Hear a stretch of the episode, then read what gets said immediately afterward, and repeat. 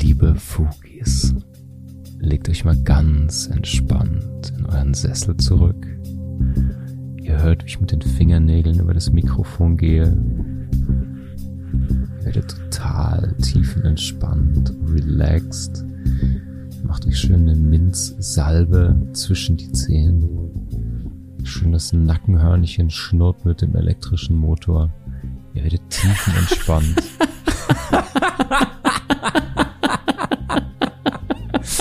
Fuck! Nein, das Ah, geht gar ASMR, nicht. Ich kann's einfach nicht. Ich kann's einfach nicht. Kannst du's besser? Komm Aber schon, die- kannst du's besser? Ich kann es nicht besser. Ich kann, du du kannst es ziemlich gut. Ich fand sogar die, ich fand die Stationen, die du abgearbeitet hast in dieser kurzen Improvisation, fand ich großartig. Ich habe einfach überlegt, was Hast du das Hörnchenkissen gesagt? Unangenehmste, das Unangenehmste. Füße eincremen Ich kann und ein das gar schnurrendes Nackenhörnchen. Das ist wirklich, ja. Ja, Ja, ich meine, also, Anti-King Ich direkt. oh, furchtbar. Ich kann damit gar nichts, finde ich das ASMR ganz furchtbar. Ich verstehe das überhaupt nicht, wie man das irgendwie, wow, grauenvoll. Also, ich kann damit gar nichts anfangen. Ach so, das wiederum finde ich interessant. Damit kannst du gar nichts anfangen. Nee, nee. Ich finde das irgendwie eklig. Ich weiß nicht warum. Ich kann nicht sagen, warum ich Oh. ASMR eklig finde. Aha. Also ich okay. mag das, wenn, wenn man tollen Stimmen zuhört. In jeder Facette finde ich das cool. Ob gesprochen, gesungen, wie auch immer. Ich höre auch unglaublich gern Sprachnachrichten an. Ja. Aber wenn jemand so. Nee, das geht nicht. Also mit Stimme geht's nicht. Und das gibt's ja auch mit allem möglichen, mit Geräuschen dann und so. Es gibt ja von allem so eine ASMR-Version. Ja, ja, Aber du hast mir natürlich. mal ein Video geschickt, wo so ein Ball in so Scheiben zerschnitten wird. Ja. Also mit dem visuellen komme ich schon ein bisschen besser Sand. klar. Ist der kinetische Sand. Ich glaube, oder sexy. also bei, bei, bei, bei gerade diesem ASMR, mir fehlt das Vertrauen in die Sprechenden. Also es gibt jetzt nicht nur irgendwie das sexuell konnotierte ASMR, es gibt ja auch so Entspannungs-, Einschlaf-, Meditations-ASMR, alles Mhm. Mögliche.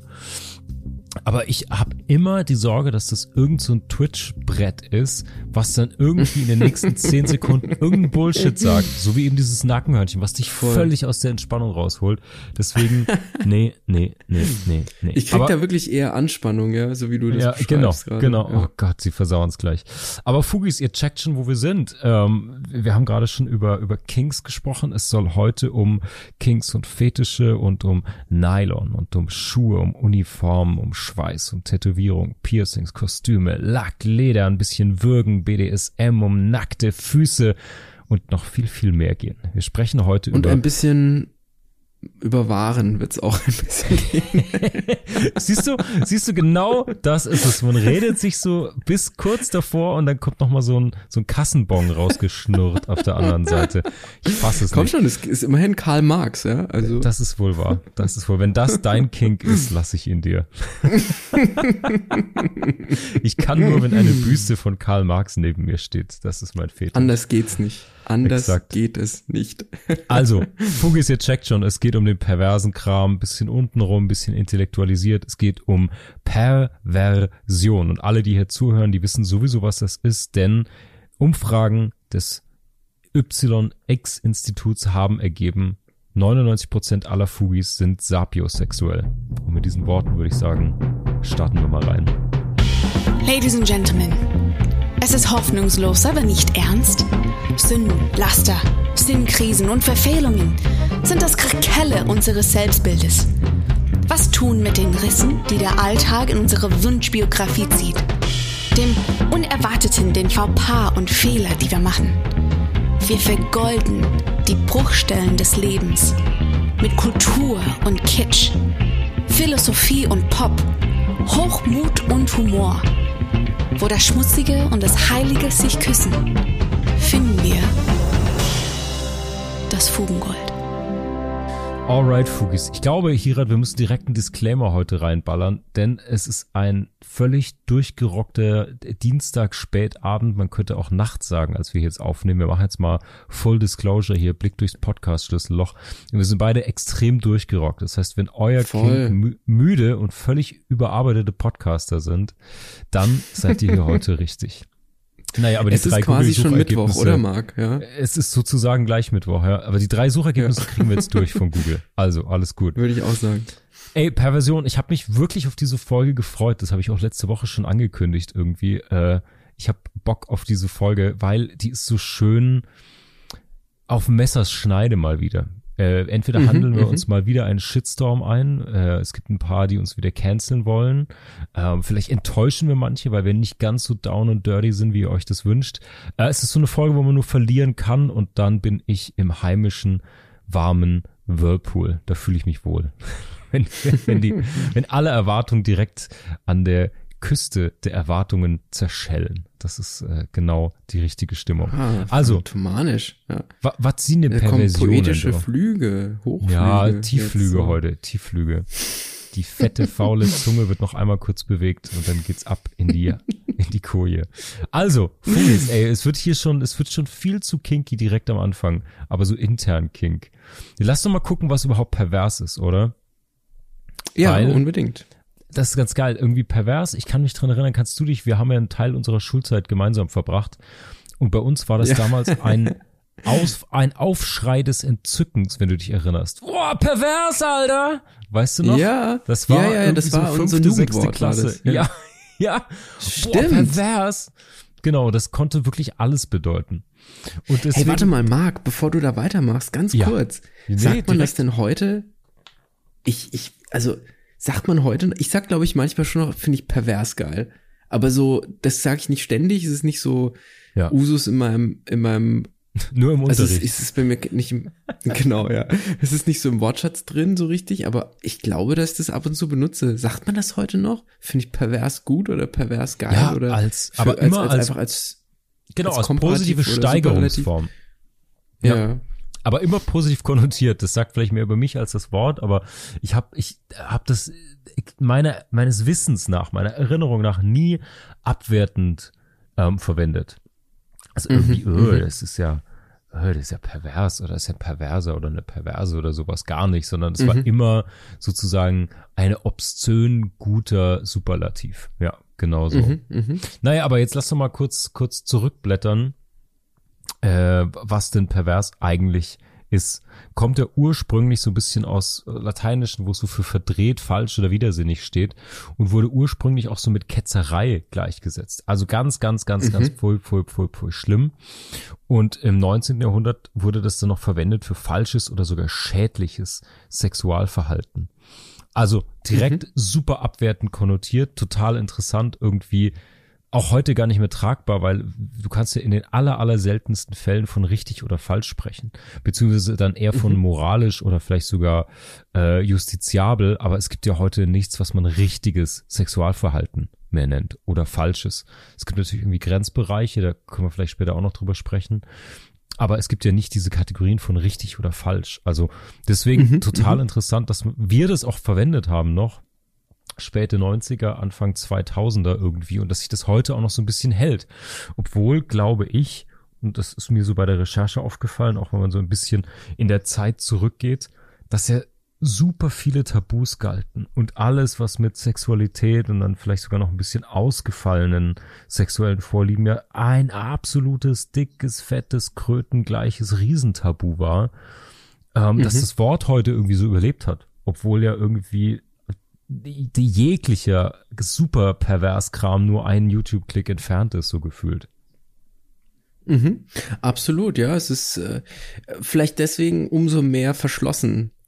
Also umso Oh. verfügbarer es ist, Oh. umso tabuisierter ist es aber auf so einer, nur auf so einer ersten Ebene. Also jeder weiß, dass der andere Pornhub be bemüht, ja. Mhm. Aber das Sprechen darüber ist nur in bestimmten Kontexten befreit möglich. Das ist Und- interessant. Das stimmt irgendwie. Es wird so, so klein tabuisiert, mini tabuisiert. Es ist gar nicht so schlimm, weil es alle machen, aber irgendwie so richtig drüber reden will man auch nicht und es ist auch nicht so entspannt, dass man damit einfach raushauen könnte. Ich habe dazu eine kleine Anekdote, die ich gerne später erzählen kann, wenn du willst. Ich kann es aber auch gleich zum Ich, Besten ich habe geben. irgendwie direkt Bock drauf. Ja. und zwar bin ich mal in eine meiner Lieblingskneipen hier gegangen in Karlsruhe und da haben wir auch den Plan für diesen Podcast geschmiedet in einer Mhm. verrauchten, versoffenen Nacht. Und ich erinnere mich, dass ich da an dem Abend alleine hingegangen bin, einfach weil ich Lust hatte, noch einen Drink zu nehmen und ein paar Zigaretten zu rauchen. Ist schon eine ganze Weile her auch. Und dann saß ich da ganz entspannt und ich weiß gar nicht, was ich gemacht habe. Ich glaube, ich habe irgendwie auf meinem Handy irgendwas gelesen oder so. Und dann kam tatsächlich ein entfernter Bekannter vorbei. Also jemand, den ich eigentlich ganz gut kenne, weil er in einer anderen Kneipe ganz lange gearbeitet hat und in der Band eines guten Freundes auch spielt. Also mhm. ist irgendwie so eine so ein sehr guter Peripheriebekannter, wenn du verstehst, was ich meine. Ja, natürlich, klar. Ich kenne ihn sehr gut, aber wir haben eigentlich nie so zu zweit dann was gemacht oder so, mhm. sondern immer in einem Rahmen mit anderen Leuten. Aber wir haben uns immer gut verstanden so. Und das Interessante war, der war da mit einer Freundin, wie ich dachte. Es hat sich dann aber herausgestellt, dass es ein Date ist. Und ich wollte mich da nicht so aufdrängen, das heißt, man hat sich halt so begrüßt und dann gibt's ja eigentlich so einen Moment, wo man sich so abkapselt. Also wo man dann so sagt, so, ey, cool, ähm, ich trinke dann mal jetzt weiter. Mhm, mh, Oder hey, cool, wir unterhalten uns jetzt und dann geht das so auseinander. Ja. Und das wäre eigentlich auch ganz gut gewesen, glaube ich, an dem Abend. Naja, wie dem auch sei. Jedenfalls ist gespannt. dieser Bekannte halt auch einfach ziemlich offen, sage ich einfach mal, und ziemlich freizügig und tritt einfach auch in Fettnäpfchen. Manchmal sehr bewusst und absichtlich, manchmal halt tatsächlich komplett unabsichtlich. Mhm. Das ist so der erste, der, der quasi die Bar abreißt und dann aber dann irgendwie runterfällt, sich ein Bein bricht und dann woanders aufwacht und seine Zähne sucht oder so. Weißt du, was ich meine? Ja. ja so die, die Kategorie Rockstar. Ja, ja, ja, ja. Und dieses Mädel, was da dabei war, die war eigentlich ganz nett auch und so. Und die haben sich dann unterhalten und er hat mich aber gar nicht aus dem Gespräch rausgehen lassen. Und dann dachte ich, naja, gut, okay, dann sitzen wir jetzt halt hier zu dritt. Okay. Und so war das dann eigentlich ein ziemlich angeregtes Gespräch über irgendwas, keine Ahnung. Und irgendwann, das hat mich getroffen wie ein Schlag tatsächlich, kam der von der Toilette zurück und wir haben uns unterhalten und dann sagt er irgendwie einfach so aus dem, aus dem Nichts, ey, Pornos. Pornos. ja, und fängt dann halt einfach an, seine Überleitung. Ja, es war, ja, es war quasi, es war keine, es war quasi wie wenn du einen Staudamm quasi aufmachst, ja, ja so ja, die, ja, die Kategorie. Ja. Und es ging gar nicht, es hat überhaupt nicht in diesen Kontext gepasst und das Mädel kannte ich ja zum Beispiel auch noch gar nicht. Also da sind wir dabei. Eigentlich ist es ja kein Tabuthema, überhaupt nicht. Ja, aber es hat halt den Gesprächsrahmen völlig verzogen, ja, mhm, irritiert, mhm. durcheinander gebracht und dann hat er angefangen, ey, das und dann hat er ihr gesagt, die Pornodarstellerin, die musst du dir unbedingt angucken, die ist sensationell und ja, und hat da einfach Details erzählt und so. Ja. Und man hat genau gesehen, wie bei der bei dem Mädel so dieses, hm, irgendwie ist das gar nicht so cool, ja, so mhm, was ist denn das mhm. jetzt hier eigentlich? Und das war so, das war so ein Moment, wo man irgendwie so gemerkt hat, naja, eigentlich ist es überhaupt nichts Schlimmes. Also mhm. ist irgendwie klar, dass sich da alle in diesem Fahrwasser Pornhub und so weiter also unterwegs sind aber trotzdem geht's halt einfach nicht. Es ist nur nicht so normativ, dass man einfach so drüber spricht. Und die Frage ist, warum? Naja, ich glaube, weil da eben, weil dieses Medium Pornhub sozusagen in dem Gespräch als Referenzmedium für irgendeine Perversion dient, die man eben nicht besprechen kann. Das Exakt. war so ein bisschen meine Idee dahinter und deswegen sind die, das sind beide gar nicht prüde, ja, also der Kumpel, von dem ich gerade gesprochen habe, sowieso nicht und das Mädel aber auch nicht, wie sich später rausgestellt hat, aber trotzdem ist es halt nicht möglich, über diese Themen einfach so zu sprechen. Also sie sind irgendwie tabuisiert. Er ja, ist übrigens an diesem Abend dann einfach gegangen noch, sogar noch. Also er ist vorher noch gegangen, weil er meinte, nee, das Date ist irgendwie nicht cool, es sei aber auch nicht so schlimm. Er geht jetzt aber trotzdem und wir sollen dann halt einen coolen Abend haben. Und okay. ich konnte ja nicht gehen, weil ich kam ja alleine. Deswegen habe ja, ich ja. nicht eingesehen, dass ich jetzt irgendwie gehen, gehen ja, soll oder so. Und ich natürlich. dachte, die sind zu zweit. Ist ja sogar noch eine, eine Steilvorlage, wenn die noch ein bisschen äh, sich vergnügen wollen, dass sie dann sagen, wir gehen jetzt mal weiter oder so. Ja, ja, ja, ja, ähm, ja. Aber er ist dann einfach knallhart, knallhart gegangen. Ja, ja. Interessant. Fantastisch. Ne? Ja, aber das Interessante daran finde ich an dieser Situation ist natürlich die Folie, die bedient wurde. Pornografie mhm. oder explizit eben nicht nicht irgendwie Pornografie, das lässt sich ja super gut noch intellektualisieren über, über den Diskurs und Gender, was ich, wenn du jetzt nur das Wort Pornografie nimmst, ist ja noch super, das kannst du ja total akademisch behandeln. Aber Pornhub Mhm, ist halt mhm. wirklich nur die Konsumplattform sozusagen. Und damit Richtig, steht, ja.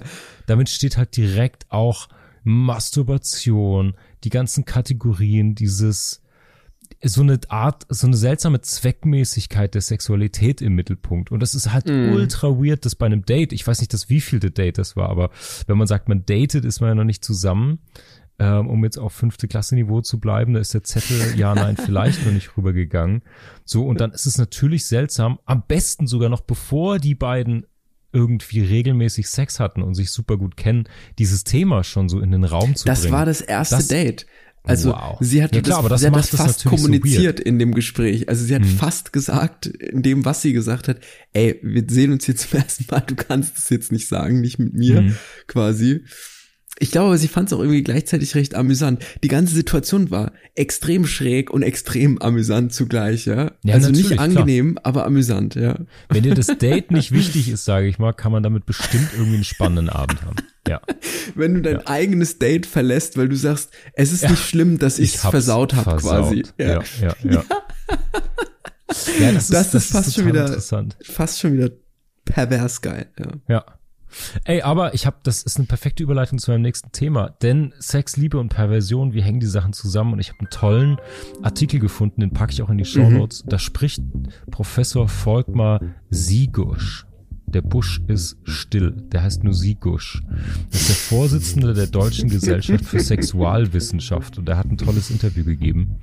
Und äh, die Kernaussage ist so ein bisschen, sexuelle Perversion ist das Fundament der Ehe. Das heißt, hätte er das erste Date Uh, nicht versaut, das These. wäre alles gut gelaufen sozusagen und dann mündet es ja vielleicht in der Ehe. Und dann ist ja immer die Frage, welche Rolle spielen denn in so einer langfristigen, möglicherweise lebenslangen Beziehung irgendwie natürlich Liebe, klar, Sex und dann aber auch noch Perversion. Und er sagt unter anderem, ich hau jetzt nur so ein paar Thesen raus, ähm, Mhm. ist total spannend, er sagt so, das, der gilt als oberster deutscher Sexualwissenschaftler. Also das grundsätzlich schon mal so vorweg, das ist jetzt nicht Der Babo quasi. der Babo, genau, Babo Sigursch. Ähm, und er sagt halt, nur wer ein bisschen pervers ist, kann ein Leben lang verheiratet bleiben. Und die Mhm. These dahinter, die, ich habe jetzt eine rausgesucht, die ich total spannend fand, weil da geht es auch so um diese moralische Grundanforderung. Die finde ich total interessant und die will ich mal jetzt mit, mit dir auseinanderlegen und diskutieren. Also, Mhm. er sagt, die Verbindung ähm, von Sex und Liebe, also praktisch der aktive Sexleben in der Ehe, scheitert ziemlich oft, weil diese Verbindung von Sex und Liebe eben oft scheitert. Und dann sagt er, der Wunsch, dass beides zusammenkommt, ist immer noch super stark und gelingt aber extrem selten. Und das liegt eben an dieser damit verknüpften oder damit einhergehenden moralischen Grundanforderungen, die eine Beziehung auf so wenige Punkte reduziert hat heutzutage. Das heißt, es gibt so eine Daumenregel, äh, wenn man jemanden liebt, ist man ihm treu. Und dadurch sind diese beiden Begriffe so eng gekoppelt und das eine funktioniert nur mit dem anderen. Und jetzt kommt sein spannender Umkehrschluss. Wenn also das Gefühl des Verliebtseins nachlässt, haben viele Menschen auch nicht mehr das Gefühl, treu sein zu müssen. Und das fand ich eine extrem spannende These, weil ich glaube, dass das tatsächlich auch ganz oft so ist. Und das liegt natürlich an einer bisschen verkitschten, bisschen moralisierten Vorstellung davon, wie so eine Partnerschaft oder so eine, in dem Fall Ehe eigentlich funktionieren muss, ne?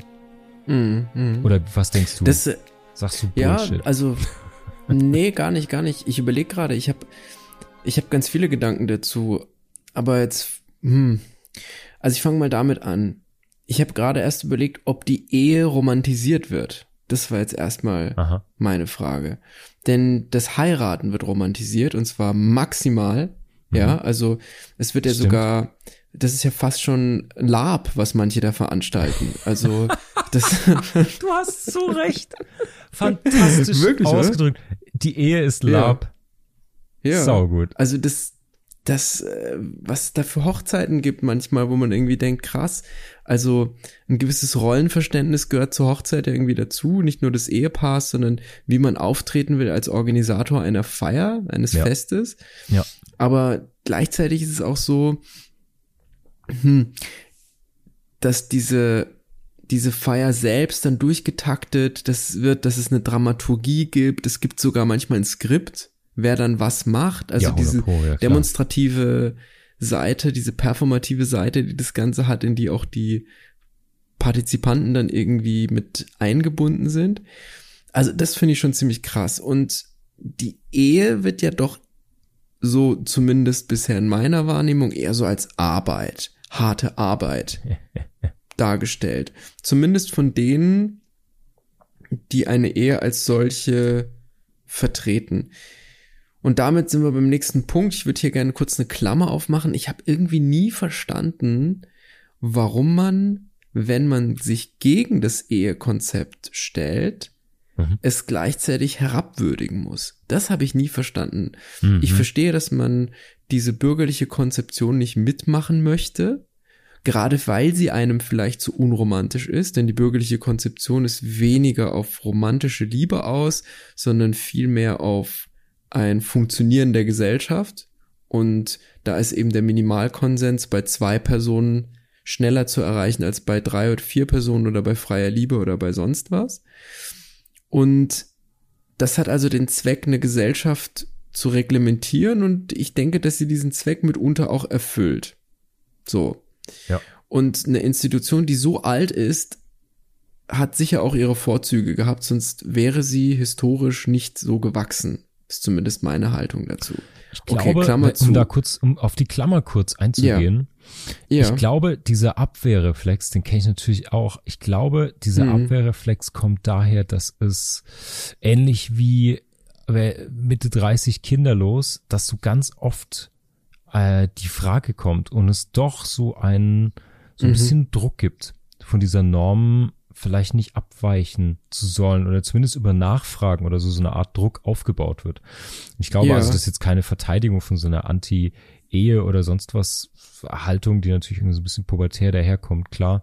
Aber ich glaube, das ist eher so eine Trotzreaktion aus äh, diesen, diesen ex- oder implizit ständig gestellten Fragen, na, wann kommen denn endlich Kinder, wann heiratet ihr denn endlich? Weil ich mhm, glaube, das mhm. ist tatsächlich oft noch so eine Bucketlist, die vor allen Dingen von Eltern und Großeltern irgendwie einem schon oft noch unter die Nase gerieben wird. Absolut, ja. Es ist noch etwas, etwas Diskursives, keine Frage. Naja, gut, okay. Und da war eben die Frage bei mir im Kopf, wo ist die Romantisierung? Es gibt natürlich diese Ehe-Idealtypen, die romantisiert sind. Mhm. Und die erkennt man ja ganz oft eben daran, die diese, es gibt ja diese Hochzeitsstufen, Gold, silberne, goldene und so weiter, ja, bis Diamant. Hm. Ja. Und was weiß ich, es gibt noch irgendwas ähm, drüber wahrscheinlich und dann noch darüber und, und so weiter. Da sieht man schon, dass das auch immer gerne gesehen wird, wenn man ein Ehepaar hat, das seit 815 Jahren verheiratet ist und die sind immer noch glücklich und die sitzen ja, auf der Bank ja. und halten Händchen. Das ist ja durchaus auch was Schönes, gar keine Frage. Die Sache ist nur die, die dahinter steckt. Und warum finden wir das also toll und warum finden wir das irgendwie romantisch? So, also, aber es geht ja eigentlich um Perversion und die These war ja, dass eben nur, man muss ein bisschen pervers sein, damit damit das funktioniert. Man könnte auch sagen, man muss ein bisschen untreu sein, damit es funktioniert. Was ich so extrahieren kann daraus ist, man muss auch eben gucken, was die eigenen Bedürfnisse sind. Mhm. Und zwar auch die, die ganz manifest körperlichen und ja. die müssen transportiert werden in eine Ehe.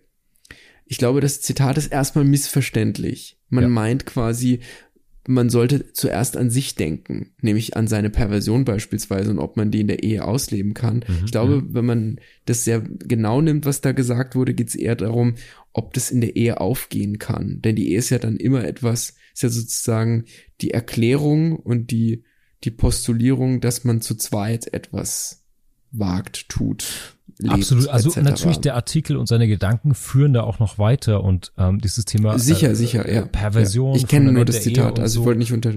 Nee, nee, absolut, absolut. Da, da geht er dann noch nicht drauf ein. Ich fand's nur, ich fand's nur interessant, wie er das irgendwie dann mhm. auf, auf Liebe und Treue und diese zu enge mhm. Verknüpfung mhm. irgendwie, ja, dieses zu kurz gedachte sozusagen, das ist ja seine Unterstellung damit so ein bisschen ähm, dass es Richtig. direkt verbunden wird, ja.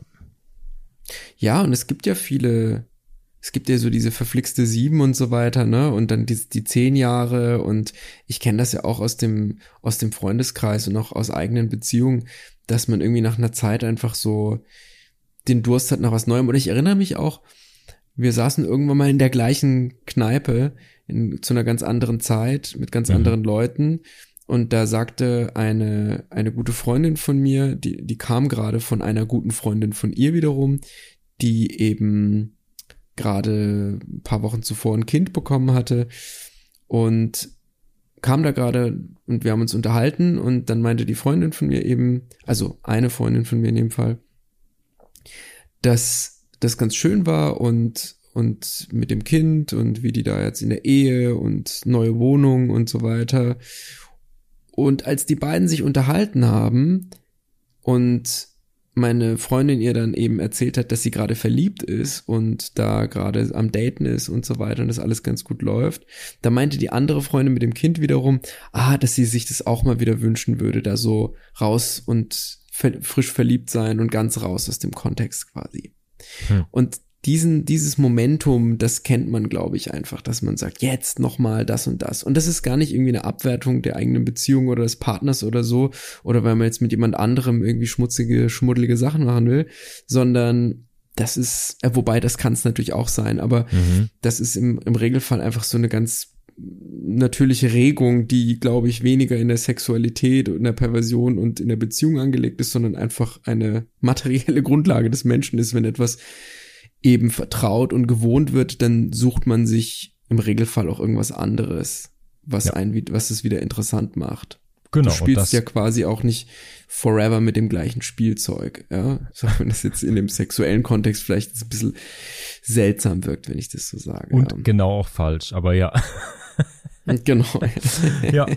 Ey, aber lass uns doch da mal ein bisschen, ein bisschen in der Zeit vielleicht auch zurückgehen. Mhm. Äh, mich würde interessieren. Ähm, wir gucken, ich würde gerne in unsere Biografien der Aufklärung ein bisschen reingucken. Ich habe ganz tolle Erinnerungen, mhm. nämlich an Aufklärungsunterricht. Der war brüllend komisch, super witzig, ganz toll, wie bei ganz vielen, glaube ich. Mhm. Ähm, aber wie das denn so veranlagt ist und wie kurzfristig das auch erst ist, dass so Tabus wegbrechen. Und mhm, äh, wir mhm. haben jetzt über ein Tabu gesprochen, das irgendwie heute da ist. Und als spannendes Motiv, das uns, glaube ich, vielleicht noch ein paar Mal begegnet, könnte ich mir vorstellen, dass auf der einen Seite immer mehr Perversionen, Fetische, sexuelle Handlungen, Sexualität, Nacktheit, alles viel, viel sichtbarer wird, viel, viel mehr im Alltag an der Oberfläche sichtbar ist und gleichzeitig das haben wir auch schon ein, zwei Mal beobachtet oder auch artikuliert hier, dass wir das Gefühl haben, dass es trotzdem so eine Prüderie gibt und so eine neue Spießigkeit. Ja. In ganz anderen eigenen Unbedingt. Sachen. Und du hast jetzt zweimal über unsere Bar gesprochen. Mir fällt zu diesem Beispiel eine andere Bar ein, die übrigens auch in Karlsruhe mhm. war. Die war in einem mhm. ehemaligen Sexshop. Und der Betreiber hatte sich ah, mal einen Spaß welche, draus ja. gemacht. Äh, bei so Samstagabendpartys, die hatten so eine große Leinwand, wo schändlicherweise ab und zu Fußballspiele liefen und ansonsten halt irgendwelche Clips zur Party. Ich weiß gar nicht, warum man eine riesen mhm. Leinwand in einem Club braucht. Egal. Also es war so eine, so eine Bar, in der auch getanzt wurde, Live-DJ-Mucke und so. Und immer so zu diesen besonders wilden Partyhöhepunkten, nachts um zwei, drei, wenn es so einen Gipfel gab in der Party, hat er als Reminiszenz, weil sein Club ja jetzt heute in einem ehemaligen Sexshop ist, hat er Pornos gespielt auf der Leinwand. Und er ging ein Raunen durch diese jungen, besoffenen, scheinbar sowieso frivole Meute und es hat total alle gespaltet, die dort waren. Beziehungsweise ja, die Masse ja. gespalten. Total ähm, geil, total ja, geil. Eine richtig gute Aktion eigentlich, wie die Leute reagiert haben. Die irgendwie. Äh, also vor allem, wenn man die Bar auch kennt, ne? Ja. Und weiß, wie die Leute sind, die da sind. Und ich genau. weiß, welche, ich war da ja auch öfter zu, genau. Wir waren ja sogar ein paar Mal zusammen, ne? Mhm, also. Mhm. Ja, total geil und äh, super gut überführt auch total gut überführt auch. Mhm. Ja, auf jeden Fall, da musste ich gerade dran denken. Und jetzt gleichzeitig müssen wir, auch wenn es ein bisschen schräger Gedanke ist, jetzt so mal an unsere Großeltern denken, wie krass das da, glaube ich, noch war. Mhm. Also da waren wir ja mhm. bei Tabus so im Sinne von, ey, du bist ähm, katholisch, ich bin evangelisch, können wir überhaupt heiraten? Na, also das war ein, mhm, ein mhm. Riesenthema, so schon als, als Tabu, äh, ganz zu schweigen von allem anderen. Und irgendwie, dann sind wir vielleicht wieder bei der christlichen Prägung, alles äh, hübsch und rein und asexuell im Paradies und irgendwie alles untenrum pfui, seit dem Sündenfall sowieso, aber da müssen wir gar nicht so weit reingehen. Mhm. Mhm. Ich glaube, naja, wir müssen doch, einmal. Ich, ich würde ja, geh, schon geh bitte gerne rein, ja klar. Gucken. Also, guck, guck mal hin ich wollte nur sagen, dass das ein wichtiger Punkt ist, den du benannt hast, finde ich, den des Katholizismus. Also wenn man jetzt, wenn du sagst Großeltern und wenn man da so ins Nachkriegsdeutschland geht und, und äh, auch davor tatsächlich, also die, die Weimarer 20er Jahre sind, haben natürlich ihre eigenen Auswüchse und so weiter, aber diese Auswüchse sind ja auch auf der Grundlage einer sehr konservativen bürgerlich disziplinierten Gesellschaft mhm. und später noch dann eben, als sich viele der ehemaligen Nazis eben in den Katholizismus retten, ist es tatsächlich ja so, aber nicht nur deswegen, sondern grundsätzlich auch wegen der, ja, wegen der Religion eben, die da noch viel, viel präsenter ist, so dass die Menschen eben Brüder sein müssen auch und dementsprechend gar nicht diese dieses Angebot haben, ihre Perversionen zu veräußerlichen in irgendeiner Art und Weise oder irgendwo Räume zu haben, in denen die ausgelebt werden können, die eben nicht kriminell oder schädlich oder schändlich sind. Mhm. Und das ist deswegen, glaube ich, ein sehr wichtiger Punkt, denn das öffnet sich ja dann echt erst ganz langsam, so in den 60er, Ende 60er, Anfang 70er Jahren, für eine kurze Zeit und verschwindet dann wieder. Ja. Also auch die 80s sind, sind keine sexuell besonders offene Zeit, obwohl viel ästhetisch damit gespielt wird. Also wenn man sich die Musikvideos beispielsweise anguckt mhm. und auch die Mode und die Frisuren und so weiter, dann haben die eine viel stärker sexuelle Konnotation als jetzt gerade die Mode bei Mann und Frau beispielsweise. Ja, absolut, absolut. Ich glaube, irgendwie so 80er ging dann halt eher irgendwie los mit der homosexuellen Szene, die sich total mhm. frei und wild ausgelebt hat. Mhm. Aber mhm. äh, du hast recht, ein heterativer Mainstream war überhaupt nicht so, so krass. Ja, mhm. das stimmt. Mhm. Lass uns trotzdem vorher noch mal ganz kurz, ey, ich, wir kommen irgendwie am Fugensigi nicht vorbei heute, an Freud. Ja, das ist Jetzt ist natürlich, wenn man unmöglich. über das Perverse und Sexualität und Fetische und Kings und was weiß ich was spricht, äh, da ist Freud ein Fass ohne Boden. Also von frühkindlicher ja. kindlicher Sexualität, Fetische, bla bla bla. Super, super viel. Ich habe ein Zitat mitgebracht, einfach nur. Mhm. Nämlich so die, die Flipside von diesem, von diesem perversen, von dieser perversen Münze sozusagen. Perfcoin. Ja. Ähm, und zwar, es geht so ein bisschen um die einschränkenden Mächte des Sexualtriebs. Und da nennt er irgendwie mhm. Scham, mhm. Ekel, Mitleid. Also soziale Konstruktion der Moral und Autorität. Und mhm. ich glaube, darüber kann man, sollten wir auch sprechen, wenn es ein bisschen um das Perverse geht. Du hast ja auch gesagt, mhm. gerade richtigerweise, dass das Ausleben das Problem war. Ähm, ich, du wirst es bestimmt aus dem Studium noch kennen, aus der Geschichte. Ich kenne immer diese mittelalterlichen Illustrationen, wo du dann einfach schon die ja. wildesten Sex-Graffitis in diesen Büchern hattest. Ja. Und ja. Auch, ich habe jetzt neulich gerade wieder einen tollen Artikel gelesen, irgendeine alte ich glaube, es war eine alte römische Stadt oder so, wo auch wirklich Graffiti an der Wand schon war. So von das wegen, ist, äh, äh, Brutus ja, ja. hat den längsten, so nach dem Motto. Also ja, wirklich einfach nur so Absolut. Schweinkrams. Also das heißt, das, das ist ganz, immer begleitet. Also das in allen, das ist tatsächlich ganz verbreitet in, in römischen Städten der Antike. Mhm. Und also da kann ich jetzt im Detail nicht sagen, ob das jetzt irgendwie in der Republik oder in der Kaiserzeit ist eigentlich, glaube ich, auch relativ egal. Ich gehe davon aus, dass es die ganze Zeit der Fall war, dass man diese Graffiti hat eben, genau, die im Regelfall extrem anstößig und sexuellen Charakter haben. Mhm. Also anstößig sind und sexuellen Charakter haben, ja. Ja, ja, ja voll. Ja. ich weiß das witzigerweise, weil ein Freund von mir, der ist Latinist, eine Zeit lang die mal übersetzt hat. Und jetzt Achtung, Special, Special Knowledge. Ich ja. habe mit dem gleichen Freund zusammen mal Grabstein-Inschriften aus der Steiermark aus dem 19. Jahrhundert übersetzt ins Deutsche. Aber ja, dazu mal an anderer Stelle ist vielleicht. Du, was man halt so macht an wilden Wochenenden. Mega geil. ja. Jedem ja, doch, seinen doch, doch. King. Fantastisch. Richtig gut. Ähm, ja, aber also ich, das ist ja das Schöne, dass wir alle irgendwie das schon immer hatten in der Gesellschaft und es schwappt mal in, an, an, an die Oberfläche, mal muss es im Untergrund bleiben, mal ist es irgendwie offensichtlicher da, akzeptierter, dann wieder nicht. Mhm. Mhm. Ja, und ich finde, Scham, Ekel, Mitleid sind so drei spannende Begriffe, die er da auftischt, über die man mal sprechen kann. Richtig, ja. Weil die Unbedingt, so ein also bisschen, also, äh, die haben ja wirklich so ich, wir, du Ne, das sind also wirklich alle drei Perspektiven. Ja. Scham empfindet ja meistens in sich selbst, Ekel ist sowas Zwischenmenschliches und Mitleid hat man ja meist mit den anderen auch. Also das ist gleich dieses, das sind gleich diese drei Ebenen irgendwie. Also zumindest lese ich die jetzt so. Die kann man natürlich völlig anders lesen. Aber das sind natürlich genau die drei Ebenen, um die es auch geht. Irgendwie, wie geht's mir? Ja. Wie fühle ich mich? Was, was ist für mich irgendwie der, der, der Anturner oder eben das, was mich abturnt? Dann Ekel ist ja meistens, äh, bestenfalls irgendwas, was von außen kommt sozusagen. Und Mitleid habe ich mit den anderen. Also total interessant. Ähm, Absolut. ich weiß nicht, bist du über, bist du über irgendwas gestolpert, was so ein bisschen dieses Ich und die anderen und wir Ja. gemeinsam zu Perversion in sich trägt?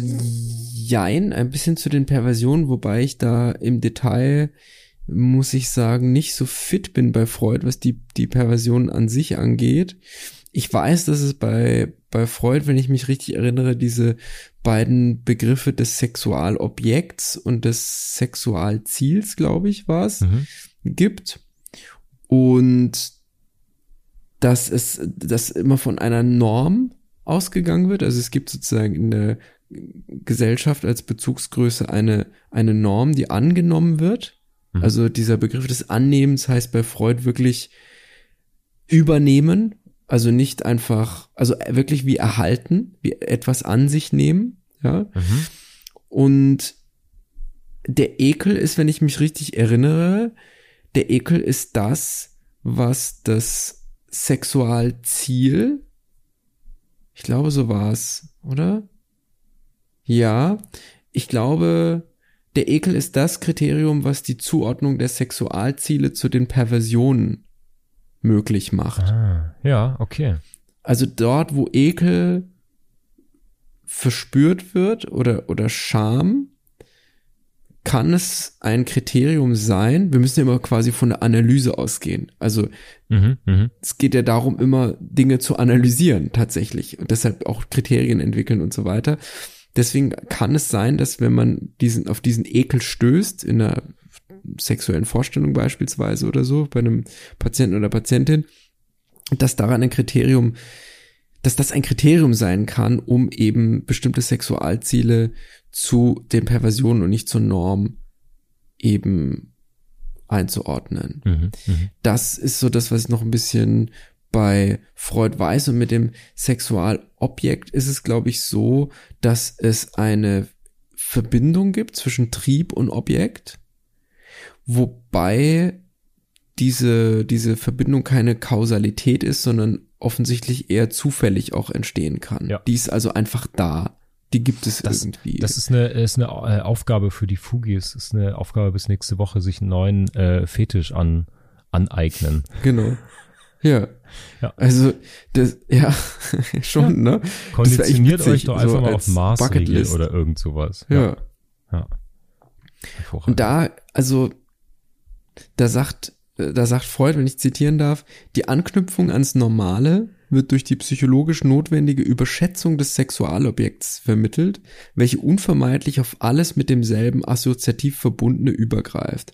Ein gewisser Grad von solchem Fetischismus ist daher dem normalen Lieben regelmäßig eigen, besonders in jenen Stadien der Verliebtheit, in welchen das normale Sexualziel unerreichbar oder dessen Erfüllung aufgehoben erscheint. Da haben wir so ein bisschen das, was vorhin Digga, auch mit der mitten in der Nacht. Kannst du nochmal, kannst du noch mal, äh, kurz äh, Püree massieren für mich? Ja. also wenn man die Frage nach der Perversion stellt Mhm, und mhm. sich dieses Zitat anschaut, dann kann man feststellen, dass, dass es einen quantitativen Faktor gibt, der entsteht. Hm. Und das Zitat zeigt sozusagen den Übergang vom bloßen Geschlechtstrieb in etwas Pathologisches. Okay. Da gibt es zwei Punkte. Es gibt eben, also der Fetisch, der setzt sich an die Stelle des normalen Sexualziels, als Fixierung beispielsweise. Mhm. Das ist, glaube ich, nehmen wir, nehmen wir einfach diese, diese zwei Punkte einfach mit. Das eine ist eben, dass der Fetisch sich an die Stelle des normalen Sexualziels setzt, sich fixiert. Und das zweite ist, dass der Fetisch von der Person abgelöst wird und Mhm. dadurch zum alleinigen Sexualobjekt wird. Das Ja. finde ich das eigentlich Spannende. Ja, total, total. Äh, jetzt sind wir, jetzt sind wir schon total nah dran an den Fetischen. Ähm, Mhm. Lass uns doch noch eine Sekunde, ich will einen Einschub noch machen und dann, dann gehen wir in die Fetische, mhm. weil die sind total ähm, spannend und vor allen Dingen auch richtig unterhaltsam. Ja. Ich habe eben schon angekündigt, ich musste bei der Recherche die ganze Zeit dran denken an den Aufklärungsunterricht. Der hat, mhm, mh. lass mich nicht lügen, ich glaube sogar, das müsste in der Zeit gewesen sein, wo wir zusammen in der Klasse waren. Ich fand der, wenn ich mich erinnere, fand der echt spät statt fünfte, sechste Klasse, siebte sogar. Ich kann's, ich weiß es nicht. Ich mehr. glaube auch, dass das irgendwo so in der siebten Klasse ja. war, dass die Praline-Hefte durchs Klassenzimmer flogen. nee, ich meinte die, ich meinte die von der, von der äh, Lehrer, äh, vom Lehrerstab kuratierte Aufklärung, nicht die selbst mhm. in die mhm. Hand genommene auf CD-ROM gebrannte Aufklärungsarbeit, die wesentlich früher losging. Ähm, Bei uns war das eher die, die Rock Hard und so, ne? Was man jetzt auch als Titel falsch verstehen könnte, aber. Äh, äh ja. Ein aber Schelm, wer so Böses stehen. dabei denkt. Wir lassen es mal so stehen. Rock Hard wäre übrigens ein fantastischer Magazintitel. Fantastisch, ja. Powered by Pfizer. Anyway, also ich erinnere mich, und zwar, jetzt kann ich nämlich gucken, ob wir damals zusammen den Aufklärungsunterricht hatten. Und ich finde es mhm. so, wenn ich heute drüber nachdenke, ähm, ich finde es so spannend, weil das sehr mechanisch und biologisch abgehandelt wurde. Und mhm. irrsinnig viel, was jetzt heute auch schon entweder zwischen den Zeilen oder auch mal ganz explizit hier angesprochen wurde, alles, was sich um Sexualität, mögliche Perversion, Fetische, so mhm. rankt und was auch dann mit Tabus und komplexen Problemen behaftet ist, ist ja in den wenigsten Fällen, vor allen Dingen bei Teenagern, irgendwie äh, ja die reine Umsetzung. Weißt du, dieses rein mhm. mechanische, das rein biologische. Also viel mehr hätte man meiner Meinung nach in diesen Aufklärungsunterricht ja auch alle anderen Faktoren einfließen lassen müssen. Aber ich mhm. erinnere mich an diese Schaubilder, an diese Organquerschnitte. Ich erinnere mich an die Kondome und Banane. Und vor allen Dingen erinnere ja, ich mich, Klassiker. das hat bei uns eine Lehrerin gemacht, die äh, Biologie und auch Chemie unterrichtet hat. Und alle Jungs hatten den totalen Crush auf sie. Das weiß ich noch. Ich sag jetzt den Namen mhm. nicht, aber du weißt genau noch, um wen es geht. Das war eine. ja, ich weiß. Äh, äh, eigentlich auf bemerkenswerterweise die einzig körperlich attraktive Lehrerin, die wir hatten, äh, auf die hatten wirklich mich, alle Jungs. Mich ausgenommen, ja. Okay. ähm, äh, aber sogar ein paar Mädels hatten einen richtigen Crush auf die. Und das Beste war, diese Lehrerin, äh, die hatte immer Tangas an, die sich regelmäßig zum Vorschein brachten. Vor allen Dingen, wenn sie irgendwie den Videoprojektor bedienen musste und sich vorne dann immer runter, Stimmt. runtergesetzt Stimmt. hat und alle Jungs immer zu Hilfe sprangen. Nein, nein, nein, Frau, hm, hm, hm. ich helfe Ihnen mal. Ja, yeah. das weiß ich noch. Und die hat den Stimmt. Aufklärungsunterricht gemacht. Da gab es ein paar Satzheiße. Heute wäre das schon Sexismus, Bänke. ne? Ja. Ja, ist interessant eigentlich. Wahrscheinlich. Was man mit so einem Jugendlichen. Aber gut, ja, okay, sorry. Der, ja. Ich erinnere mich, ja, ja. Ja, aber ich finde, ich weiß nicht, du bist heute an der Schule. Weißt du, wie das heute an eurer Schule zum Beispiel oder überhaupt im Unterricht gehandhabt wird? A. Das ist eine meine, richtig gute Frage. Meine erste nee. Frage wäre, das muss doch heute früher stattfinden. Du musst doch heute 14-, 15-Jährigen äh, die alle seitdem sie zehn sind wahrscheinlich ein Smartphone haben, nicht mehr erklären, ähm, wie das funktioniert. Also zumindest biologisch, mechanisch nicht. Es ist doch dann viel wichtiger, über, keine Ahnung, diese, das ganze drumherum zu sprechen. Tabus, was ist okay? Das ist wie, eine wie total interessante? Frage. Hm. Ich, ich weiß gar nicht, ob in so einer verpornisierten Gesellschaft, das, da wird es richtig schwierig, weil es gibt immer wieder ganz viele Fälle, wo nicht verhütet wird und dann Leute schwanger werden. Das kriegt man im schulischen Kontext auch immer wieder mit.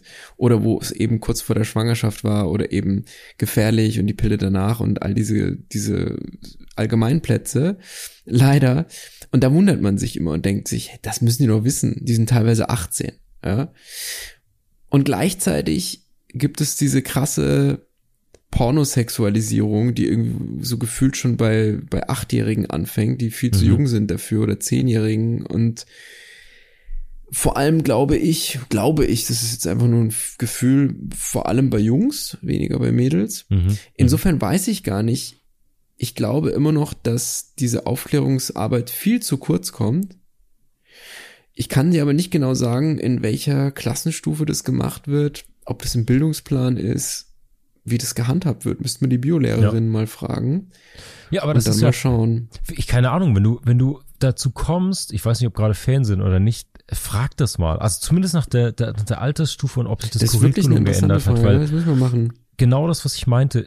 Also ich glaube wirklich, die, die, mit, keine Ahnung, verfügbarem Pornomaterial oder was auch immer man sich da angucken kann, ist ja mhm. das genau das, was du sagst, viel, viel wichtiger. Das, was nicht gezeigt wird, das, wie, keine Ahnung, normale Körperlichkeit funktioniert, dass nicht alle voll rasierte, durchtrainierte Dauer-Readiness am Start ist im echten Leben. und auch Verhütung ja. und sowas, glaube ich. Also völlig andere Themen, glaube ich, hochrelevant sind. Jetzt habe ich keine Kinder, jetzt bin ich völlig raus aus dem Thema, aber es ist, glaube ich, ähm, Gute ist, Frage. interessant. Weißt du, was mir dabei gerade noch aufgeht?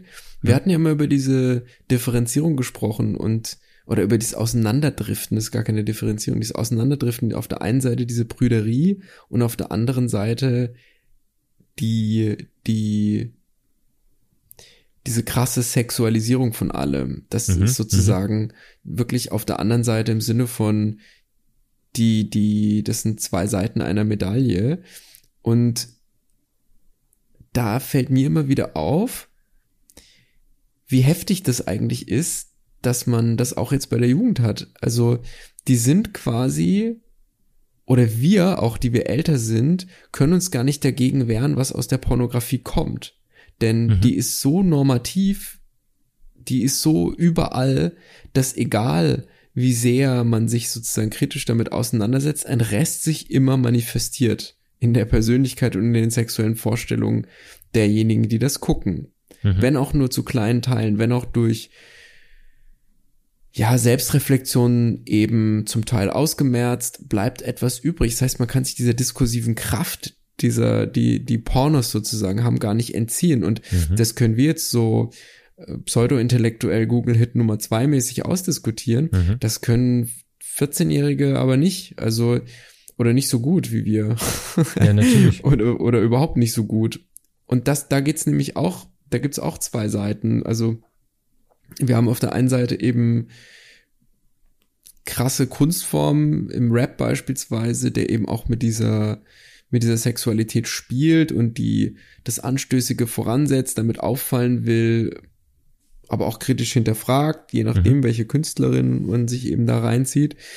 Und wir haben die Schülerinnen und Schüler, die das reproduzieren, aber eigentlich auf der anderen Seite gar nicht wissen, was das überhaupt bedeutet. Das ist total abgefahren. Also sie wissen es und sie wissen es irgendwie nicht. Sie verstehen die Ironie und Satire und sie verstehen es irgendwie nicht. Sie verstehen die Perversion, sie verstehen es irgendwie nicht. Also das ist ein interessantes Momentum und ich glaube, das liegt tatsächlich, da haben Porno, also hat Pornografie und eben die die verbildlichte Perversion, der, die die Pornografie eben zur Schau stellt, haben damit was zu tun. Und auch das ist nochmal total interessant, denn wenn man sich beispielsweise die Begriffsgenese des Begriffs Fetisch anschaut, dann äh, findet man da tatsächlich den Ursprung, zumindest in, in, in dem, was ich gefunden habe, in Reiseberichten von portugiesischen Seefahrern aus dem 15. und 16. Mhm. Jahrhundert. Mhm. und das geht dann, das wird dann spannend. ja, also das wird dann weiterentwickelt. Es gibt dann ein Werk, das, das äh, 1760 erscheint, das heißt äh, Du Culte, Culte des Dieux Fétiche. Und ich spreche es wahrscheinlich furchtbar aus, aber egal, es ist von einem Mann, dessen Namen ich weniger gut, noch weniger gut aussprechen kann, nämlich mhm. Charles de Brosse oder Brosses, wenn er wahrscheinlich im 18. Jahrhundert wird das ja dann noch irgendwie ausgesprochen. Egal halten wir uns damit nicht auf. Also da wird es dieses Konzept des Fetischismus aus diesen Reiseberichten weiterentwickelt und echt zu einem zu einem zentralen Begriff in der Kulturtheorie, die dann später im 18. und 19. Äh, und 20. Jahrhundert eben eine Auseinandersetzung erfährt. Und das, was man aktuell unter Fetisch versteht, steht eben in der Tradition dieser Denker aus dem 19. und 20. Jahrhundert dann vor, nämlich die das eben weiter transportiert haben. Okay. Und da gibt es eben William Peets, der sich in den späten 80er Jahren mit dem Fetisch auseinandersetzt. Da gibt es ein Werk, das heißt Problem of the Fetish. Und das sind in Buchform gesammelte Aufsätze, in, in, die in französischer Übersetzung 2005 erschienen sind. Und da wird eben postuliert, dass das Konzept des Fetisch eine ganz neue Kategorie ist, die sich aus der Begegnung von westlichen europäischen und afrikanischen Kontaktpersonen an der Küste von Guinea im 16. Jahrhundert gebildet hat. Okay. Und die eben nicht eine Fortführung dessen ist, was wir aus der Antike oder mittelalterlichen Welt lokalisieren, nämlich die Idole. Das haben wir dann hast du vorhin ja gesagt, ne, dass das religiöse, also Götzenbilder oder Reliquien, die verehrt werden oder religiöse Objekte insgesamt, die es in der afrikanischen Kultur gibt, die ja in der Hand gehalten werden, woher das ja dann eben tatsächlich ja. Ja, ursprünglich genau. auch kommt. Und das kann man jetzt noch weiter, also wer sich da ein bisschen schlau machen will, kann eben bei Pietz dann, dann gucken. Ich spreche wahrscheinlich auch falsch aus, aber ist ja auch egal. Pack den Link in die Show Notes. Um diese Klammer wieder zu schließen, ganz genau, es ist tatsächlich so, und das finde ich eigentlich spannend, wir müssen eigentlich bei Perversion ja auch ein bisschen über Desart sprechen und so weiter, ja. dass eigentlich das, was wir als Fetischkategorie bezeichnen, dieses theoretische Konzept, das, das ich gerade auseinandergelegt habe, vor allem durch die Literatur gespeist wird und die spätere Sexual- oder die heutige Sexualwissenschaft hat sich ganz lange, nämlich im Anbeginn, im 19. Ende, Mitte, Ende des 19. Jahrhunderts, als es so aufkam, die Sexualwissenschaften in ihren rudimentären Formen, die hat sich vor allem orientiert an der Literatur. Denn hm. da wurden diese ganzen Konzepte und, und Perversionen durchgespielt, dargestellt, mhm, verwirklicht mhm, mhm. und so weiter. Und es findet überhaupt erst dadurch Einfluss in die Sexualwissenschaft. Also sowas wie Masochismus oder Sadismus beispielsweise sind eben Konzepte, die aus der Literatur hm. kommen. Die gibt es natürlich auch vorher. Also es gibt auch in, in der Renaissance gibt es auch perverse Texte. Aretino beispielsweise, der ganz andere Ziele mit der Darstellung von Perversion verfolgt. Oder eben auch antike Texte und so weiter. Oder in den, in den Texten des Hochmittelalters, selbst in den höfischen Romanen, selbst im Nibelungenlied gibt es ja da sexuelle Passagen beispielsweise eben die, die, die Beziehung von ähm, äh, Siegfried und äh, Kriemhild beispielsweise und das, was mhm. daraus folgert mhm. und so. Also mhm. da gibt so viel zu holen, aber in, in der Summe, also ich wollte nur sagen, interessant ist, dass da die Literatur einen großen Beitrag dazu geleistet hat, das, was offensichtlich der Mensch eben verdrängen musste, es ist schwierig, verdrängen ist so ein psychologischer Begriff, aber mhm. wegschieben musste in Ermangelung eines besseren Begriffs, dass sich das eben sedimentiert in, in, in literarischen Darstellungen. So wie man ja. oft dem Vampir übrigens zum Beispiel mhm. zugeschrieben hat in einer ganz analytischen Lesart, dass er sozusagen für die verdrängten Persönlichkeitsbestandteile einer ganzen Bevölkerung sozusagen gedient hat als literarische Figur und okay. so weiter. Okay, ist, Klammer zu, ja. Okay, okay. Der wird übrigens oft auch als Fetisch genannt, was ganz interessant ist. Jetzt mm, hast du schon, okay. jetzt hast du schon über die, über die Herkunft so ein bisschen von Fetischen gesprochen. Mhm. Ich finde total wichtig, äh, weil wir vorhin auch über diesen Alltagsgebrauch von Pervers und Perversion gesprochen haben. Fetisch mhm. ist ja genauso. Man, ich höre im Alltag super oft, dass Leute davon sprechen, etwas sei ihr Fetisch. Boah, ich habe voll den Kaffeefetisch, mhm. bla bla bla. Mhm, mh. ähm, klar, verständlich ist jetzt ähm, ist vielleicht Haarspalterei, aber ich finde total wichtig, wenn wir bei diesem Thema sind, der Unterschied mhm. zwischen Fetisch und einer Vorliebe, dem was sich eben Kink äh, nennt im, im, im, Englischen oder auch auf den mhm. Suchplattformen. Mhm. Ähm, Kink ist ja eher so als Knick oder Vorliebe übersetzt. Also ist ja wirklich so eine so eine unübliche sexuelle Vorliebe. Das ist aber ein mhm. Kann. Und das ist der Unterschied. Der Fetisch ist das Muss. Das ist ein Muss mhm. für die Lust. Also das heißt, wenn du irgendwie einen Schuh Kink hast, findest du es nice, mhm. wenn jemand irgendwie bestimmte Schuhe anhat beim Sex oder wann auch immer. Ähm, geht aber auch ohne. Aber wenn das dein Fetisch wäre, dann muss, dann muss jemand Schuhe tragen oder es geht sogar, wie du vorhin richtigerweise sagst, um die Sache, um den Schuh selbst dann. Mhm. Genau, mhm. genau. Und ah, das ist ja, interessant. Es gibt ja voll, voll äh, bekannte Kinks. So hat zum Beispiel äh, Tarantino hat ja diesen Fuß. Jetzt halt die Frage, ist es sein Fetisch oder ist es sein Kink? Ich glaube, es ist vermutlich ein Kink. Der zeigt ja in all seinen Filmen super gerne Frauenfüße. Vor allen Dingen in Kill Bill gibt's ja diese minutenlange Nahaufnahme von Uma Thurmans ähm, Zehen, als sie in diesem Auto mhm, sitzt nach mhm. dem Krankenhaus und versucht mit dem Zeh mhm, zu wackeln. Da hat er das ja wirklich auf den Gipfel getrieben sozusagen. Wo man ja schon nicht mehr weiß, ob das jetzt schon einfach das perpetuiert, was man ihm nachsagt und das, das künstlerisch sozusagen mhm. dargestellt wird oder ob es tatsächlich, ja. Hm. Ja, ja, total gut. Naja, aber das fand ich, das fand ich interessant irgendwie, wo dann, ja, wo da eben so ein bisschen die, äh, dann wirklich doch der Unterschied liegt. Und ich finde es total interessant, äh, darüber können, da können wir ja drüber sprechen. Wir haben ja eingangs was erwähnt, ähm, was denn unsere, wir können es auch auf den Freundeskreis erweitern, wenn dir das sonst für diese nächtliche Podcast-Recordings zu heiß sind, aber haben wir denn Kings? Das fände ich total interessant, weil wir haben es eingangs erwähnt, ich kann ja mal den Anfang machen. Ich habe mhm. tatsächlich so einen Sprachkink. Ich finde es total gut. Das hat natürlich immer diese ASMR-Fallhöhe, die wir eingangs mhm. besprochen haben auch.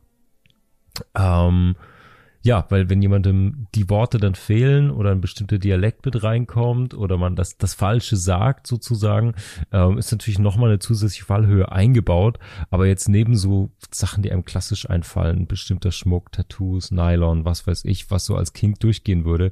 Ich glaube, ein bisschen spezieller wird's, wenn man über Sprache und Sprechen überhaupt ähm, ja, sprechen will. Das wäre so, glaube ich, ein, ein Kink von mir. Mhm. Und bei dir natürlich nur Erdbeeren mit ich Sahne, ich weiß. Voll witzig, weil ich tatsächlich nie verstanden habe, wie man da Sahne drauf machen kann, weil das ja die ganzen Erdbeeren ruiniert, ne? Ja. Das ist wie wenn du so, du machst irgendwie ein, ein Pasta-Gericht mit, mit, machst einfach eine Gemüsepasta, die tatsächlich nur aus, aus dem Gemüse und Olivenöl besteht und keine Soße hat also. Und dann nimmt das Ketchup aus und kleistert das kleisterst das ganze zu und schmeckt dann einfach nur noch nach Ketchup und schmeckt dann scheiße einfach ja. Also das kann ich nicht verstehen.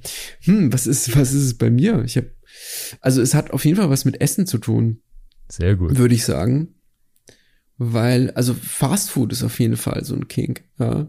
Also ich brauche das glaube ich so einmal im Monat vielleicht auch einmal alle zwei Monate spätestens dass ich mir so dass ich mir so Fastfood kaufe und mir das alleine reinfahre. Alleine tatsächlich. Ich esse das dann auch nicht irgendwie auf eine besonders widerliche Art und Weise oder so. Also jetzt nicht so, dass ich mich da komplett gehen lasse oder so. Ich esse es halt ganz Schade. normal, wie man Schade. Fastfood halt dann isst. Ja. Du relativierst ja, genau. viel zu viel gerade. Jetzt lass uns mal ein bisschen Kopfkino übrig. Komm schon. okay, ist so, ich muss das unter, auf einer bestimmten Treppenstufe bei uns im Treppenhaus essen. Genau, genau. Ja, und dann, nackt. Und, und Nachts zu nackt. Mitternacht. Ja. Genau, ja. Nee, noch besser. Nackt ist ja schon, haben wir gesagt, das ist heute so ganz dick angezogen. Ganz viele, oh, ganz viele Jacken besser, und, und das ist viel gruseliger. Überleg mal, das wie stimmt. viel gruseliger das ist, das wenn jemand stimmt. drei Paar Schuhe übereinander angezogen hat, zum Beispiel oder so. Und vier, fünf Jacken. Wenn es nicht ein Deichkind-Video ist. Ja. ja, genau. Ja. Stimmt, ist ein bisschen absurder, ja. ist gut. Also, ich überleg gerade, in, ich, ich trigger mal was und dann kann man gucken, ob, ob man das übertragen kann und dann rausfindet, ob man so einen ähnlichen Kink hat, der vielleicht nicht ganz so krass ist. Wir haben ja vorhin, du hast den Ekel angesprochen. Ich glaube, es ist tatsächlich mhm. ein sehr wichtiger Marker, weil der auch in Abgrenzung zu anderen eben interessant wird. Und, und bei, bei Freud ist es nämlich so, dass der Übergang zur Perversion markiert wird, in dem das, was du vorhin gesagt hast, stattfindet, nämlich, dass man sich zum Beispiel auf etwas Bestimmtes fokussiert, mhm. auf die Genitalien beispielsweise, und das normale Sexualziel eben nicht vorbereitet, sondern verdrängt wird, denn diese Fixierung, von der wir gerade gesprochen haben, die geht immer einher mit der Überwindung eines Ekels. Und Beispiel hierfür wäre zum Beispiel äh, Voyeurismus, mhm. was ja durchaus zur Perversion werden kann. Weil normaler mhm. Voyeurismus ist erstmal sehr niederschwellig. Also wenn wir es jetzt nicht ja, analytisch uns angucken, sondern den Begriff als Alltagsbegriff uns angucken, dann hat er so ein bisschen was Schmuddeliges. So von wegen, man guckt gerne so durch Löcher in der Dusche oder Mhm. man guckt irgendwie, man sieht die Nachbarn sich umziehen oder Sex haben oder sowas. Mhm. Das ist ja noch okay, würde ich einfach sagen. Ja, das ist jetzt, wenn man nicht sozusagen die mit dem Fernglas da sitzt und irgendwie mit einem Richtmikrofon oder so. Aber interessant ist ja zum Beispiel, es gibt ja diese ganzen Toilet Cam Geschichten. Mhm. Und es gab ja zum Beispiel noch interessanter, du wirst es kennen, in WGs gab es ganz lange diese Toil diese Toilet Cam Poster. Das war so zu unserer Zeit, als wir studiert haben, Anfang der 2000er, Ja, ja. hatte das halt jeder in, in, in äh, seinem, in seiner Toilette hängen. Ja. Und das Interessante an diesem Bild ist ja, dass das ja eben mit diesem Voyeurismus spielt.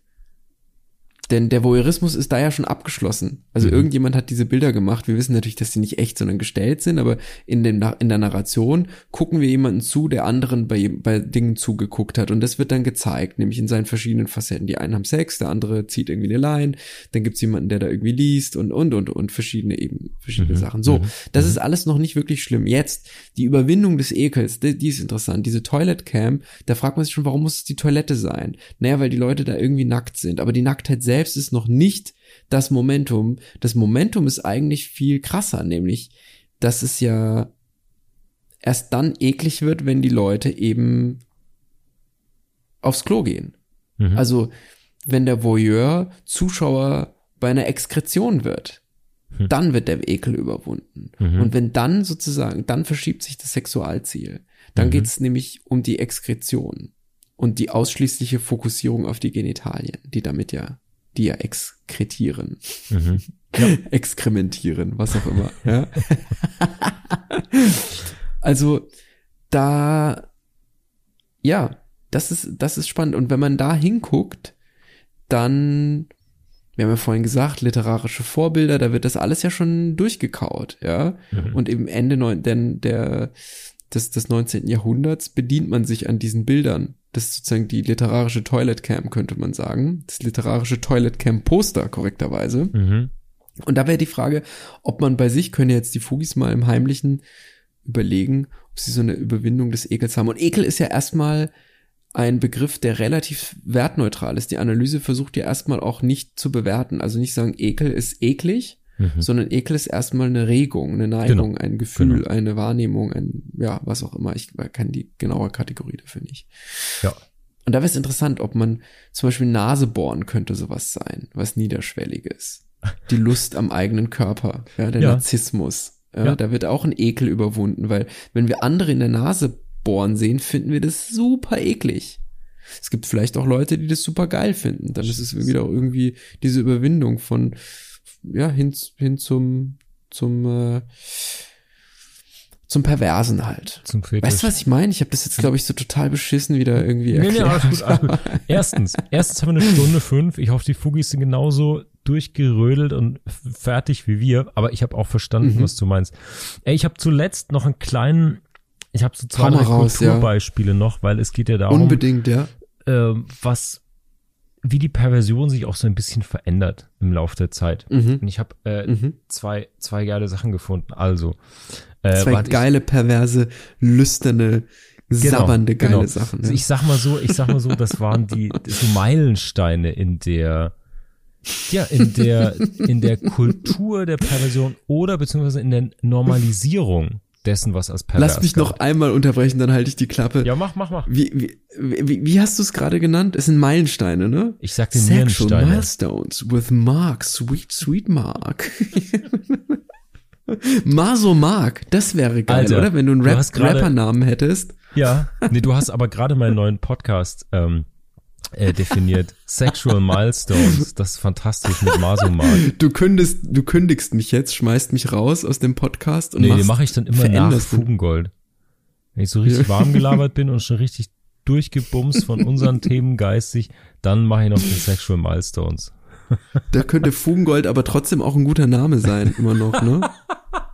Das könnte auch ein richtig dirty Podcast sein. Du hast absolut recht, ja.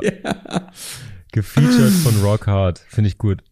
Also, ich mache jetzt, ich gehe jetzt in der Zeit zurück, weil äh, der, der, der letzte äh, kulturpervertierte Milestone ist der schönste. Mhm. Du kannst dich erinnern, die TV-Moderatorin Charlotte Roche hat Feuchtgebiete geschrieben. Und zwar, das war Mhm. tatsächlich 2008, dass das Oh, wow. ein nationwide Schocker war. Das war ein Schocker. Das war über Wochen und Monate das Nummer eins Thema. Äh, wer es gelesen hat oder entsprechenden Film dazu gesehen hat, weiß, dass es, weil du, ich kam auch nochmal passenderweise drauf, weil du so viel, schön viel über Ekel gesprochen hast. Und es ja, Ja. relativ Window Color Fingerfarbenmäßig so mit so äh, Teenage-Ekel-Momenten und Gefühlen irgendwie einhergeht. Mhm. Aber ein großes Thema, was seit äh, ja, 19, 1900 noch was, ähm, nämlich alle drei Beispiele hier begleitet, die ich, die ich aufgelistet habe. Es geht um die sexuelle Lust von Frauen, die immer noch für Schockmomente gut ist und scheinbar immer noch ein Großteil der Bevölkerung überrascht, dass auch Frauen sexuelle Wesen sind. Und deswegen, Feuchtgebiete ey, war so ja. der letzte Schocker, ja. Und das trotz aller Sex Positivity, die mittlerweile herrscht. Äh, das kennen die meisten noch. Dann finde ich ähm, spannend, ähm, ich glaube, es ist in den USA viel, viel größer als in Deutschland, die Vagina Monologues, die Vagina Monologe, dieses Theaterstück. Ich glaube, das wurde dann auch irgendwie auf die äh, verfilmt. Ich bin mir nicht ganz sicher. Äh, von einer feministischen Aktivistin geschrieben. Eve Ensler, US-Amerikanerin. Ähm, super Mhm. spannendes Thema. Auch hier wieder Sex Positivity. Auch Frauen empfinden sexuelle Lust. Das war der, der, der zweite Meilenstein, den ich hier mitbringen wollte. Und der dritte ist mein absoluter Liebling. Ich wusste es nicht. Weißt du, wer Felix Salten ist? Nee. Mhm. Das ist der Autor von Bambi. Oh. Und jetzt kommt, Okay, der, jetzt- hat Bam, der hat Bambi geschrieben und er hat ähm, fiktive erotische Memoiren geschrieben unter dem Pseudonym Josephine Mutzenbacher mit dem Buch Die Geschichte einer wienerischen Dirne von ihr selbst erzählt. 1906 Herrlich. erstmal in kleiner Auflage in Wien entstanden bei einem Erotika-Verleger. Und das war das super heiß diskutierte, das war wirklich der heiße sexy Scheiß 1906. Äh, super spannend übrigens auch, äh, funktioniert ähnlich wie unser Podcast heute. Das Buch erschien damals auf Subskriptionsbasis, also als Subscription Model würde man jetzt sagen, um die damalige Zensur zu umgehen. Ja. Abgefahren, Und okay. bis heute als ein Meisterstück erotischer Literatur und ich finde es so geil, dass das der Typ, der Bambi geschrieben hat, fabriziert hat. Hier. Fantastisch. Krass. Also, ich, jetzt, jetzt muss man echt mal gucken, weil, also, wenn Wie man, dirty wenn ist man sich Bambi wirklich, meinst du? oder was? Richtig.